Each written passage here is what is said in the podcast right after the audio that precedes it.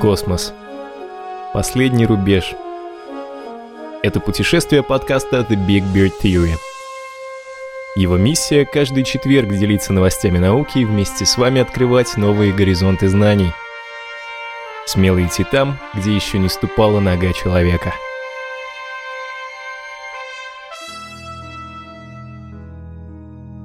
Бородатого времени суток, дорогие друзья, вы слушаете 191 выпуск подкаста «Теория большой бороды» самого научно-космического русскоязычного аудиошоу.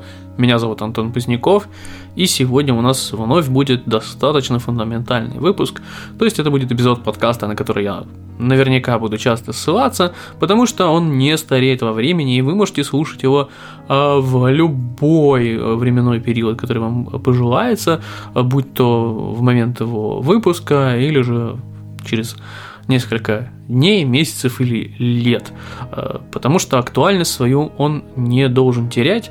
Э, Все потому, что поговорим мы о достаточно фундаментальных вещах, а именно о том, как мы измеряем э, мир вокруг нас, какие единицы для этого мы используем, как мы их определяем, как определение этих частиц влияет на какие-то бытовые вопросы, что это значит для науки и, в конце концов, как определение таких штук, как единицы измерения, влияет на наше понимание космоса, на наше понимание своего места во Вселенной. Вот э, начнем с малого, а именно с килограмма, который у нас сейчас переопределяется, и затем пойдем уже к достаточно большим и философским рассуждениям. Э, так что, надеюсь, удалось заинтересовать. Держите наушники покрепче, пора начинать. Начнем мы, наверное, с э, того, что в последнее время многие из вас наверняка видели публикации о том, что у нас переопределяется килограмм. И это действительно так. Сейчас идет активный процесс того, чтобы изменить то, как мы определяем килограмм. И это не быстрый процесс, он был начат, скажем так, активная его фаза была начата еще в начале года.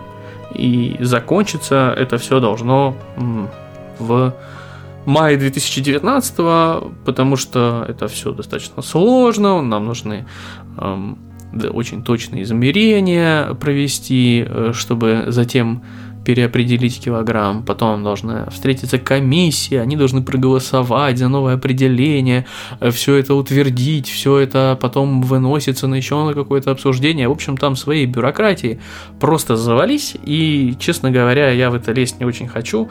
Меняют и меняют. Э, придумали себе сложный процесс, но пусть играются. В конце концов, бюрократия в науке – это такое необходимое зло, наверное, э, от которого больше все-таки пользы, хочется надеяться, чем э, недостатков, потому что, ну, недостатки очевидны, все это занимает очень долго, это занимает очень много времени, время это ресурсы, собственно, денег на это тратится тоже наверняка невероятное количество, э, но, тем не менее, это реально важная штука, и это нужно было сделать, и, наверное, достаточно давно. Начнем, наверное, с того, что такое вообще килограмм и во что он входит. Килограмм – это одна из э, единиц, которая входит э, в систему Си. Думаю, многие еще из школьного курса слышали, что такое система Си. Это System International, которая определяет э, все наши единицы измерения. Делает она это через э, 7 фундаментальных единиц, 7 базовых единиц – из которых мы затем выводим уже все остальные. То есть, грубо говоря, э, примерно как в геометрии, чтобы вывести кучу теорем, э, нам нужно всего несколько аксиом, точно так же и системами измерения. У нас есть 7 базовых юнитов, 7 базовых э, единиц измерения, и уже комбинируя их, наверняка когда многие из вас, опять же, еще в школе, в университете, не знаю, где-нибудь еще, когда решали какие-нибудь физические задачи, э, всегда полезно, когда у вас есть одно какое-нибудь большое выражение, которое включает в себя кучу всего, вы его из формулы написали, потом подставляете значение, и полезно очень взять, написать, э, какие единицы у нас в начале и какие единицы в конце. И, в принципе, э, если взять и записать все э, единицы в, в виде э, базовых юнитов системы C, а потом можно все посокращать и понять, что у нас должно получиться в итоге. Это полезный способ, который можно перед тем, как вы а, что-то пытаетесь считать, сравнить, вот вы вывели одно выражение, у вас получилось в конце другое, сравнить единицы, которые входят в изначальное, сравнить единицы, которые входят в конечное, и проверить, все ли вы правильно посчитали, нигде вы ли вы не там, перевернули дробь, где этого не нужно было делать. А, в общем, вот такая проверка, если кто не делает, это прям классная штука, всегда всем советую, обязательно стоит этим пользоваться, если вдруг вы сейчас активно где-нибудь учитесь, а, используете большие сложные физические формулы и не используете вот эту проверку по системам измерения, обязательно начните, это упростит вашу жизнь очень серьезно, потому что когда ты а, все пересчитал, все вывел, все посокращал нам э, куча дробей, куча степеней, все это очень сложно, в конце вывел, подставил числа, получилась какая-нибудь хрень, и ты пытаешься понять почему, вот как правило, вот с помощью именно единицы измерения можно это легко сделать. Так вот, возвращаемся к системе C. Что же в нее входит? А, какие вот этих вот 7 базовых единиц измерения? Во-первых, это ампер. Ампер у нас определяет силу тока. У нас есть также Кельвин – который часто неправильно называют градусом Кельвина. Я, в частности, часто делаю такую ошибку. Э, понятно, откуда она берется. У нас есть градус Цельсия, градус Кельвина, которые, э, по сути, равны, э, как единицы, и вот часто называют градусом Кельвина, но так делать неправильно.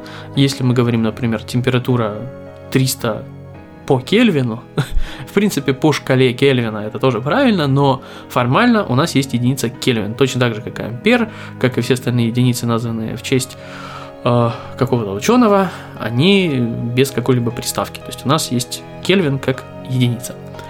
А, измеряется температура, естественно. А, у нас дальше есть секунда, которая измеряет время. У нас есть метр, который измеряет длину. У нас есть кандела, который измеряет силу света, силу излучения, правильнее, наверное, будет сказать. И есть э, моль, который э, измеряется у нас количество вещества, ну и, конечно же, конечно же, на сладенькое, на последнее я оставил килограмм, о котором мы сегодня достаточно подробно поговорим. А, дело в том, что э, килограмм определяет массу. Килограмм участвует в огромном количестве вещей, Э, как э, в научных, понятное дело, у нас очень много определяется через килограмм, у нас очень много считается через килограмм, нас много вещей, такие как, например, ракетные двигатели, которые могут выводить какое-то количество килограмм на орбиту, или там они выдают э, столько-то ньютонов, а ньютон тоже определяется через килограмм, а не только через него, ну, все любые другие, как я уже сказал, единицы измерения они определяются через какое-то количество, каким-то образом между собой перемноженных и поделенных э, вот этих вот семи базовых. Э, то есть, грубо говоря, килограмм у нас используется почти везде. Что вообще является, как правило, двигателем прогресса? Есть две вещи, которые являются двигателями прогресса. Это лень и это деньги. Так вот, э, так как килограмм у нас активно используется в торговле, то малейшее отклонение, когда у нас речь идет, там, например, о каких-нибудь э, миллиардах тонн нефти или там контейнерах золота, или не обязательно золота, контейнерах гречки.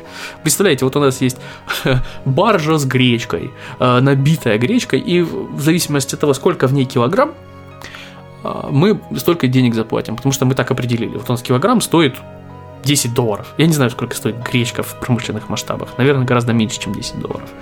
А, доллар, пусть будет килограмм гречки на барже, стоит доллар.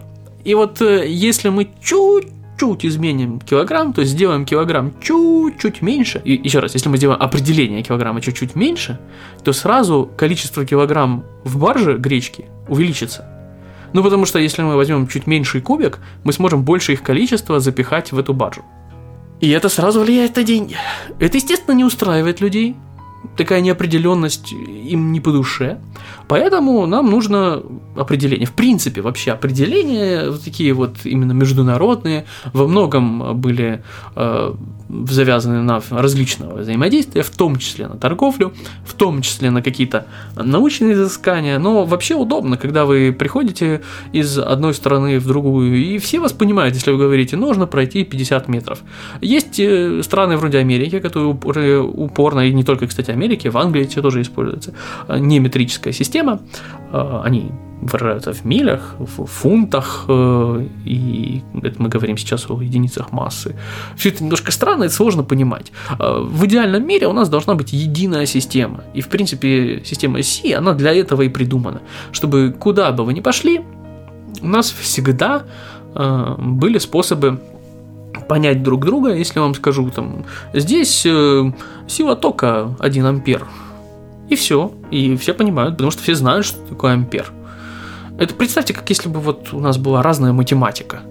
Э, вот там у нас там, параллельные линии, например, в, одном, в одной стране сходились, а в другой не сходились. И речь сейчас не там сложной геометрии Лобачевского, а вот такие прикладные вещи. Это было бы очень-очень неудобно. И, в принципе, у нас э, любые системы измерения, то есть любые единицы измерения, со временем претерпевали какие-то изменения, соответственно, переопределялись. Например, вот метр в свое время определяли как э, одну десятимиллионную э, длины меридиана, который проходит через Париж от Северного полюса до экватора. И это прям ходили, меряли ручками, буквально фактически, делили вот это все на 10 миллионов, потом приходили и говорили, вот это метр. До этого вообще там, в некоторых странах используют, по-моему, тоже во Франции, использовалось определение как э, длина ноги, э, в смысле ступни короля.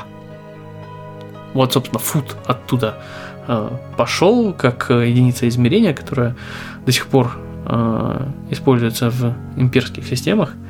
В принципе, фут – это изначально длина ступни. Я думаю, очевидно, почему длина ступни плохой вариант для системы измерения, которая должна использоваться повсеместно. Ну, потому что длина ступни может сильно варьироваться, и у вас не всегда под рукой есть король, чтобы сказать, ну, вот посмотрите, вот мы сейчас возьмем ступню короля, приложим ее э, столько-то раз и получим э, нужное нам количество. Э, король, он один, на всех его не разделишь, и, как правило, он хорошо охраняется, подойти и взять его ногу не всегда удобно, не всегда э, удобно ее брать с собой, потому что надо с собой тянуть еще и всего короля. Э, куча-куча неудобств.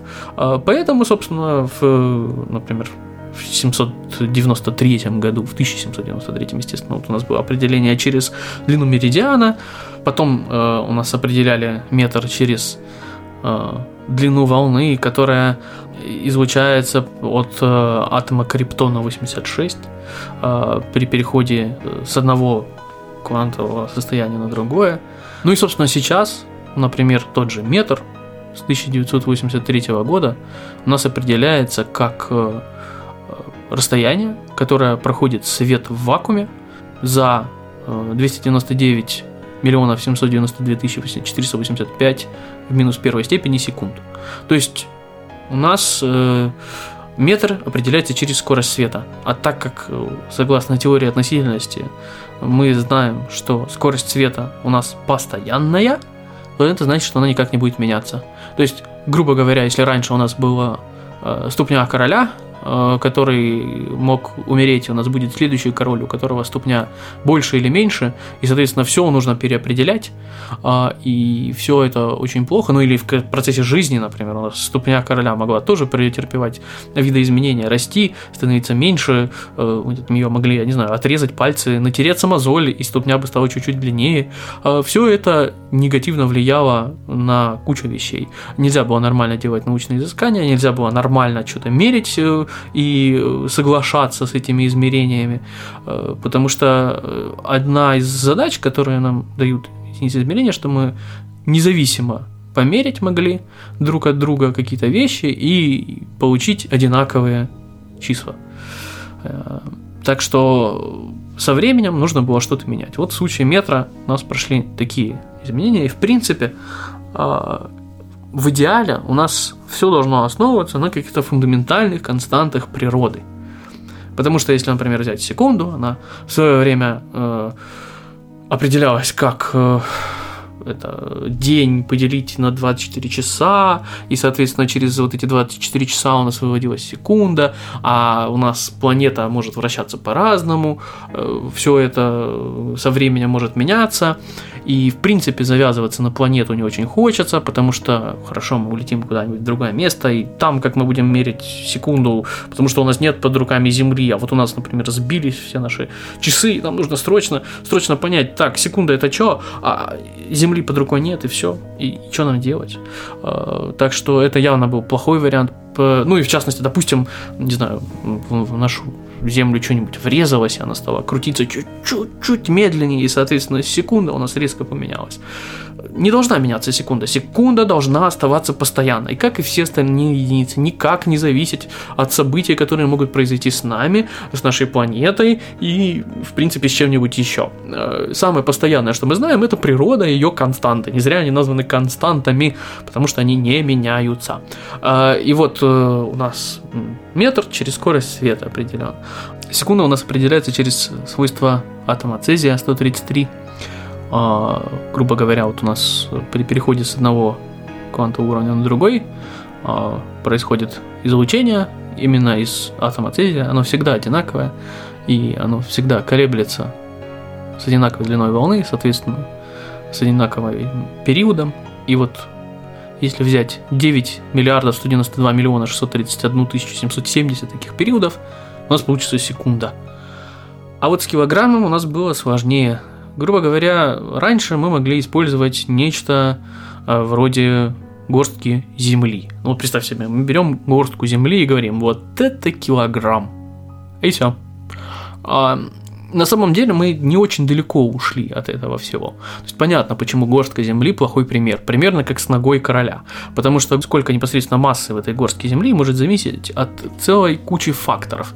А где мы эту землю набрали, а из чего она состоит, насколько она влажная, а есть ли в ней камушки или нет камушков, насколько у нас сильно расставлены пальцы, насколько у нас большая ладонь, насколько у нас большая горка в этой горстке. Что такое горстка вообще?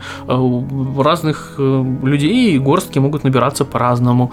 И куча факторов. То есть э, никакой определенности. Вот сколько ты зачерпнул, столько килограмм. Конечно, так не работает. Поэтому э, с 1793 по 1889 года у нас, например, килограмм определялся как кубический дециметр воды а, очищенной воды, дистиллированной, а, которая находится при нуле градусов, а, то есть при нормальных условиях. А, Все это понятно, да, тоже не очень правильный, наверное, момент, потому что у нас опять мы определяемся через метр, да плюс еще и вода, а вода не факт, что у нас будет одинаковая везде. То есть, понятно, в теории мы, конечно, можем получить идеальную воду, идеально дистиллированную, но на практике это, это не работает, а у нас э, любые отклонения э, для достаточно точных измерений, а со временем измерять нужно было точнее и точнее, становятся проблемными. Поэтому с 1889 года по сегодняшний день и, собственно, до сих пор вот на данный конкретный момент у нас все еще остается определение килограмма, как по сути очень продвинутой горстки земли, знаете ли. А, у нас есть цилиндрик, а, примерно 47 кубических сантиметров. Сделан он из сплава платинового и иридия и хранится в бункере в Париже. Вот это и есть килограмм. Вот такой цилиндрик из платины и иридия. Называется он Le Grand Quai. Э, попытался сейчас на французский манер это произнести. Э, но вот это и есть эталон килограмма. Вот раньше, кстати, и метр у нас тоже был эталон. У нас был брусок, который определял метр. Э, со временем его, как я уже сказал, переименовали, переназначили. И это же происходит из килограмма. Килограмм у нас э, будет теперь определяться через постоянную планку. Делается это с помощью сложных весов, э, выводится через там, электромагнитные взаимодействия. Если что, я оставлю хорошее видео, которое объясняет, как это происходит. Потому что без визуализации в подкасте очень сложно объяснить, как эта штука работает, ее нужно показывать. Поэтому, если вам интересно, я оставлю ссылочку на какое-нибудь видео по этому поводу. Я их несколько видел.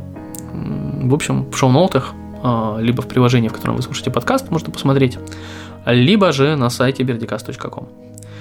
И вот э, килограмм теперь у нас будет определяться через э, постоянную планку, будет зависеть только от нее. Дальше у нас будут только математические выражения, то есть, грубо говоря, количественные какие-то моменты. И э, у нас вот будет килограмм определяться так. В свою очередь, килограмм входит в определение ампера, кельвина и моля.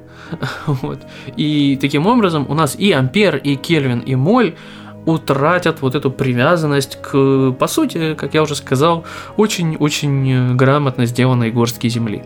А, и, в принципе, у нас все та же проблема. То, что я вам рассказывал про баржу с гречкой, у нас она была достаточно актуальная. Дело в том, что за все время существования э, вот этот самый Le Grand Quai, э, эталон килограмма, содержащийся в Париже, а я говорю про него, потому что у него есть куча копий, которые разбросаны по миру. Ну, не всем же всегда в Париж летать, чтобы что-то, например, откалибровать, какие-нибудь высокоточные весы.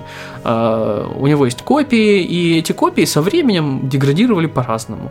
А деградировали они в силу естественных причин, потому что ну, металлы и, в принципе, любые вещества так или иначе разлагаются, что-то с ними происходит, какие-то внешние воздействия, как бы мы не изолировали их внешние воздействия, все равно есть. И за все время, грубо говоря, потерял там песчиночку килограмм, но, как я уже сказал, когда эталон килограмма становится меньше, у нас количество килограммов вырастает, потому что мы переопределяем как бы килограмм каждый раз, да, а, а, и то, что у нас раньше имела массу, например, в 10 килограмм, теперь внезапно стала весить чуть больше 10 килограмм. Это все ничего, если мы говорим всего о 10, а если мы говорим о миллионах тонн. Вот тогда это уже существенно, а особенно если это связано с деньгами, это, конечно же, э, влияет на, на то, что люди теряют деньги, а люди не хотят терять деньги. И это является одной из причин, почему э, килограмм переопределяют. Но на самом деле, конечно же, это, это очень второстепенная причина. Вообще классно, что у нас теперь э, все наши единицы в системе ИСИ будут зависеть исключительно от фундаментальных констант, которые никак не изменятся. И более того, если мы верим в космологический принцип, а у нас сейчас это один из главных принципов да, космологии, как нетрудно догадаться, в частности, рассказывал как-то в одном из выпусков подкаста о том, что это такое, если не забуду, добавлю ссылочку, если вам интересно, послушайте, про космологический принцип. А, и то, что в него входит, э, одно из следствий получается, это что у нас законы физики и, соответственно, и все постоянные э, наши физические наши константы, они равны по всей нашей Вселенной. То есть они не меняются. Законы физики остаются одинаковыми. И если мы вот эти вот системы измерения выведем через именно фундаментальные константы, это значит, куда бы мы ни прилетели, ну или не только мы, куда бы мы ни передали информацию, или где бы мы виртуально не очутились, в любом месте у нас наши единицы будут актуальны. Посудите сами, вот если вы сейчас э, придете в какое-нибудь племя, э, которое было изолировано от цивилизации, и это племя будет, э, я не знаю, измерять время по э, солнцу, там, как у нас солнце заходит э, за горизонт и поднимается на восходе, делить это время там, на какие-нибудь части. И не знать, например, о том, что у нас э, где-нибудь, э, наверное, в районе экватора это не так просто очевидно, но вот если мы возьмем какое-нибудь племя в районе экватора, и у них там не будет знания того, что солнечный день у нас варьируется течение года, а, мы будем понимать, что их измерения времени они очень точные, и все вот эти вот они привязаны к какой-то местности, а, это перемести их немножечко там южнее или немножечко севернее, и все их измерения сразу станут гораздо менее, ну, станут отличаться. А, так вот, представьте, что прилетают инопланетяне, и такие смотрят, а мы тут меряем время по тому, как наш там, кусок камня, на котором мы живем, вращается вокруг куска водорода и гелия, который у нас по центру. И они такие, ой, боже мой, какие неразвитые товарищи. И будут правы, черт возьми. Точно так же, как будут правы, когда мы смотрим на вот это самое племя. Поэтому мне кажется, что это вообще очень важная штука. И э, в глубине души, я и в прошлых выпусках совсем недавно об этом говорил, что мы очень не любим отпускать антропоцентризм. А тут еще и Никита Лешкевич э, э, частый гость нашего подкаста, на днях запустил ссылочку на лекцию Карла Сагана, и он там тоже говорит, потому что посмотрите, у нас же сплошной антропоцентризм вокруг нас. Э, мы даже восход и закат солнца до сих пор не можем как-то переименовать. У нас нету слов для этого. Не придумало человечество, а восход и закат солнца, они как бы говорят нам о том, что солнце движется, а мы являемся центром Вселенной. И э, это, по сути, э, показывает нам, что нам очень сложно отказаться от вот э, идей, которые ставят нас в этот самый центр Вселенной. И то, что было э, в до геоперовские времена, то, что было в геоцентрической системе, когда все, по сути, э, считали, что именно Солнце крутится вокруг Земли, а не Земля вокруг Солнца.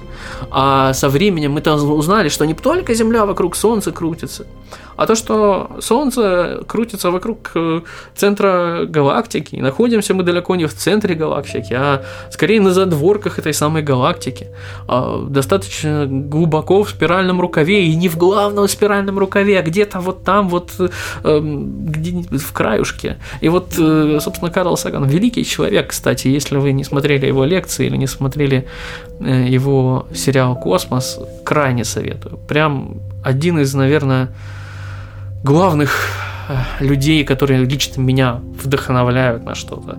Очень мощно мог найти слова. И вот он говорил, что представьте себе, вот мы так долго и активно думаем, пусть даже на подсознательном уровне, пусть даже через вот такие вещи, как определение метра, килограмма, секунды и остальных единиц через какие-то наши конкретные вот земные штуки, а, мы тем самым а, все еще думаем, что ну хорошо, там космос, фигня, мы главные – но на самом деле, если попытаться мысленно себя перенести и возвыситься над Млечным путем, посмотреть э, сверху на него и сказать, вот э, смотрите, вот центр, центр Млечного пути. Там куча всего активного, там много э, рождается звезд, поэтому это такой яркий регион. А теперь посмотрим вот, вот сюда. Вот, значит, вот у нас спиральные рукава вот один, вот второй, третий. А вот теперь, смотрите, вот, вот, вот там вот э, чуть-чуть, чуть-чуть, чуть вправо. Не-не-не, левее, левее, левее. Вон там. Вот здесь находится звезда. Одна, одна звезда из э, десятков, сотен миллиардов звезд только в этой галактике. И вот вокруг этой звезды есть кусок камня, на котором живут товарищи, которые считают, что они центр Вселенной. А потом, после того, как вы посмеялись, над этим утверждением, глядя сверху Млечного Пути, нужно посмотреть по сторонам и понять, что таких галактик, как Млечный Путь, миллиарды вокруг. И вот если себе попытаться это представить, если попытаться, действительно попытаться, не просто на словах сказать, ну, конечно, да, а вот если реально задуматься, то я не знаю, как можно дальше пытаться ставить себя в центр Вселенной. Просто это, это кажется настолько абсурдным, настолько очевидным, что делать этого нельзя, и что нужно максимально отказываться от э, мышлений о космосе в контексте Земли, в контексте нашего, нашего куска камня. Это, ну, я не знаю, как можно дальше вот таким образом об этом думать. Если действительно это себе представить, если действительно об этом задумываться. Вот по-честному. Не просто для галочки, а по-честному посидеть и для себя все это именно разложить по полочкам у себя в голове. Так что, мне кажется, то, что мы переопределяем килограмм, это важный шаг к тому, чтобы нам не, не было стыдно, когда мы встретимся с другим интеллектом, каким бы он ни был, за пределами нашей планеты, возможно, нашей Солнечной системы, когда-нибудь. Это важный шаг в эволюции мышления человека. Особенно если понимать вот такие глубокие вещи, которые таятся под, э, казалось бы, номенклатурным изменением. Казалось бы, это всего лишь на бумажке кто-то переопределил. На самом деле на быт это не так сильно повлияло. Ну да, у нас стали, возможно, чуть более точные весы. Чуть более точно мы измеряем теперь массу, точнее, не то что более точно, а более одинаковые измерения мы можем делать в разных частях света. Так, наверное, правильнее будет сказать. При этом в глубине души, да, в, в глубине сознания, мне кажется, это может, конечно, быть не такой яркий, не такой очевидный эффект, как, например, переход от э, геоцентрической гелиоцентрической модели мышления. Хотя, еще раз, от того, что мы скажем, Земля крутится вокруг Солнца или Солнце крутится вокруг Земли, на самом деле ничего не поменяется в мире. То есть, а относительно друг друга тела как двигаются, так и двигались. Это наше понимание, это наша точка отсчета, которую мы у себя в голове ставим. И э, нигде больше. Все эти системы существуют исключительно у нас в голове, но это не значит, что они не важны. Это не значит, что их можно недооценивать, это не значит, что можно плевать на них и говорить, да, это все фигня. Нет, это не фигня. Это то, те глубинные вещи, которые влияют на то, как мы думаем. И если посмотреть в историю, именно такие мелочи и влияли на то, как человечество мыслило, как человечество развивалось, как человечество приходило к каким-то новым концепциям, э, эволюционировало не только с точки зрения каких-то вот научных прорывов, но и с точки зрения э, обычных людей, то, как обычные люди думают.